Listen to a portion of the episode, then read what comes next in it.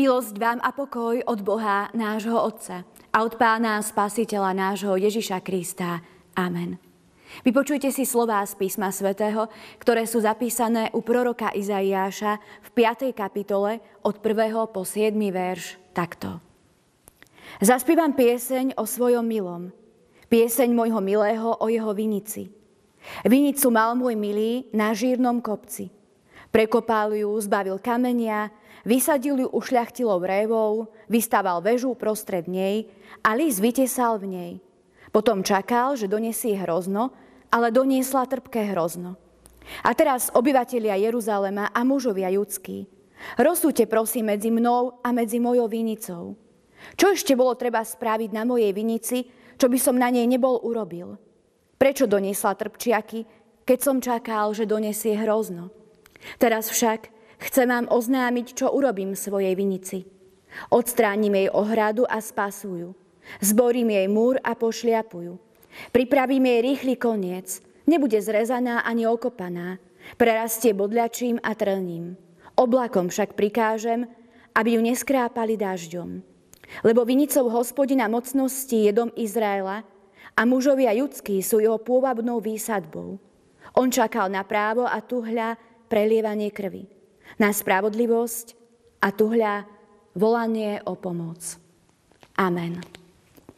Sestri a bratia, pánovi, keď sa nám do rúk dostane pohár lahodného vína, ani si nevieme predstaviť, ktorý doma nepestujeme vinič, aká námaha vinára sa skrýva za týmto lahodným nápojom. Vinár vinicu vysádza, strihá, opločuje, okopáva, pripraví lis a čaká na úrodu. Aké sklamanie však musí prežiť, keď v čase zberu úrody zistí, že jeho vinič namiesto sladkastého hrozna vydá trpčiaky. Jeho námaha a starostlivosť, všetko vyšlo na zmar. Čo by ste urobili vy s takouto vinicou? O takejto vinici nám dnes rozpráva príbeh prorok Izaiáš. Aby svojich poslucháčov zaujal, zvolil si trochu netradičný spôsob zvesti – Keďže už vtedy sa ľudia radšej pozerali ako počúvali a chcel, aby si viac zapamätali, zvolil formu dramatizácie. A tak bolo pre jeho poslucháčov úplne normálne, keď videli Izaiáša, ako spájal drevo s nápisom Júda s iným drevom s nápisom Izrael. Na inom mieste zase použil tehu ako model Jeruzalemského chrámu v hradbách a potom ho obliehal. Svoju teatrálnosť použil, aj keď si oholil bradu z nej tretinu spálil, tretinu rozhúkal, tretinu posekal mečom, aby ukázal, čo sa stane s obyvateľmi Jeruzalema. V našom príbehu o Vinici sa Izaiáš zahral na potulného speváka a zrejme svoj spev sprevádzal hrou na strunový hudobný nástroj. V úvodných slovách ohlásil obsah svojej piesne.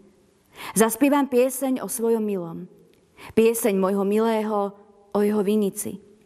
Poslucháči sa k nemu zhrekli, mysliac si, že sa konečne zabavia, že si prorok konečne vybral zábavnejšiu tému svojho výstupu, lebo ich omrzelo stále počúvať jeho výstrahy o Božom treste. A srdce človeka je stále rovnaké počas každej doby. Nemení sa. Stále sme my ľudia ochotnejší dať prednosť zábavným programom, divadelným predstaveniam či estrádám toho pličieho rázu, aby sme unikli a nemuseli počúvať vážnejšie myšlienky. Jeho poslucháči ešte netušia, že spojí vo svojej piesni básnické umenie s hlbokou vážnosťou proroctva. Svoj príbeh začína ľúbezne a neškodne, prespieva sa od základov vysadenia vinice na výšine cez starostlivosť jej majiteľa, ktorý ju najprv oplotil, aby ju ochránil pred líškami a inými škodcami – z pôdy vyzbieral kamenie. Potom ju vysadil vynikajúcim druhom révy. Uprostred vybudoval strážnu vežičku, ktorá mala slúžiť ako stanovište pre strážnikov v čase úrody a jej zberu. Priamo na vinici vytesal do skaly lis s nádržou na vytlačenie vína, akým sa dodnes vyznačujú staré vinárske kraje. A napriek očakávaniu vinica nedáva žiadnu úrodu. Tu horknú aj Izaiášové slová. Ľúbezná pieseň sa mení na obžalobu, Stotožňuje sa s majiteľom vinice a volá obyvateľov miest i dedín k súdu. Súd sa má odohrať pri Jeruzalemskej brány, kde sa po stáročia odohrávali súdne procesy. Vinica je obžalovaná a súdená ako živá bytosť, ako právnická osoba. Prípad je na prvý pohľad jasný. Majiteľ vykonal všetko, čo treba. Viná je vinica, lebo nevydala úrodu. Rozsudok je krutý. Majiteľ odstráni plot, zborí ochranný múr, vinica nebude obrezaná ani okopaná, dokonca oblakom prikáže, aby ju neskropili dažďom. V tomto momente si poslucháči začnú klás otázku, čo je to za vinohradníka, ktorý môže rozkazovať oblakom. To predsa nemôže byť človek, lebo človek takúto moc nemá. Takúto moc môže mať len hospodin. Vinica hospodinová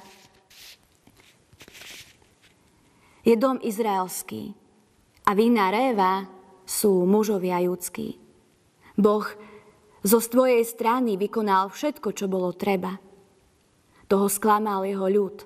Nepriniesol svojmu pánovi úrodu len trpčinu pohanstva, s tým rozdielom, že stál pána Boha o mnoho viac času ako vína vinica. A teraz, obyvatelia Jeruzalema a mužovia judskí, Rozsúďte prosím medzi mnou a medzi mojou vinicou. Hospodin si je istý svojou pravdou a preto sa svoje právo nebojí hociakému ľudskému súdu predložiť. Skúsme si to predstaviť.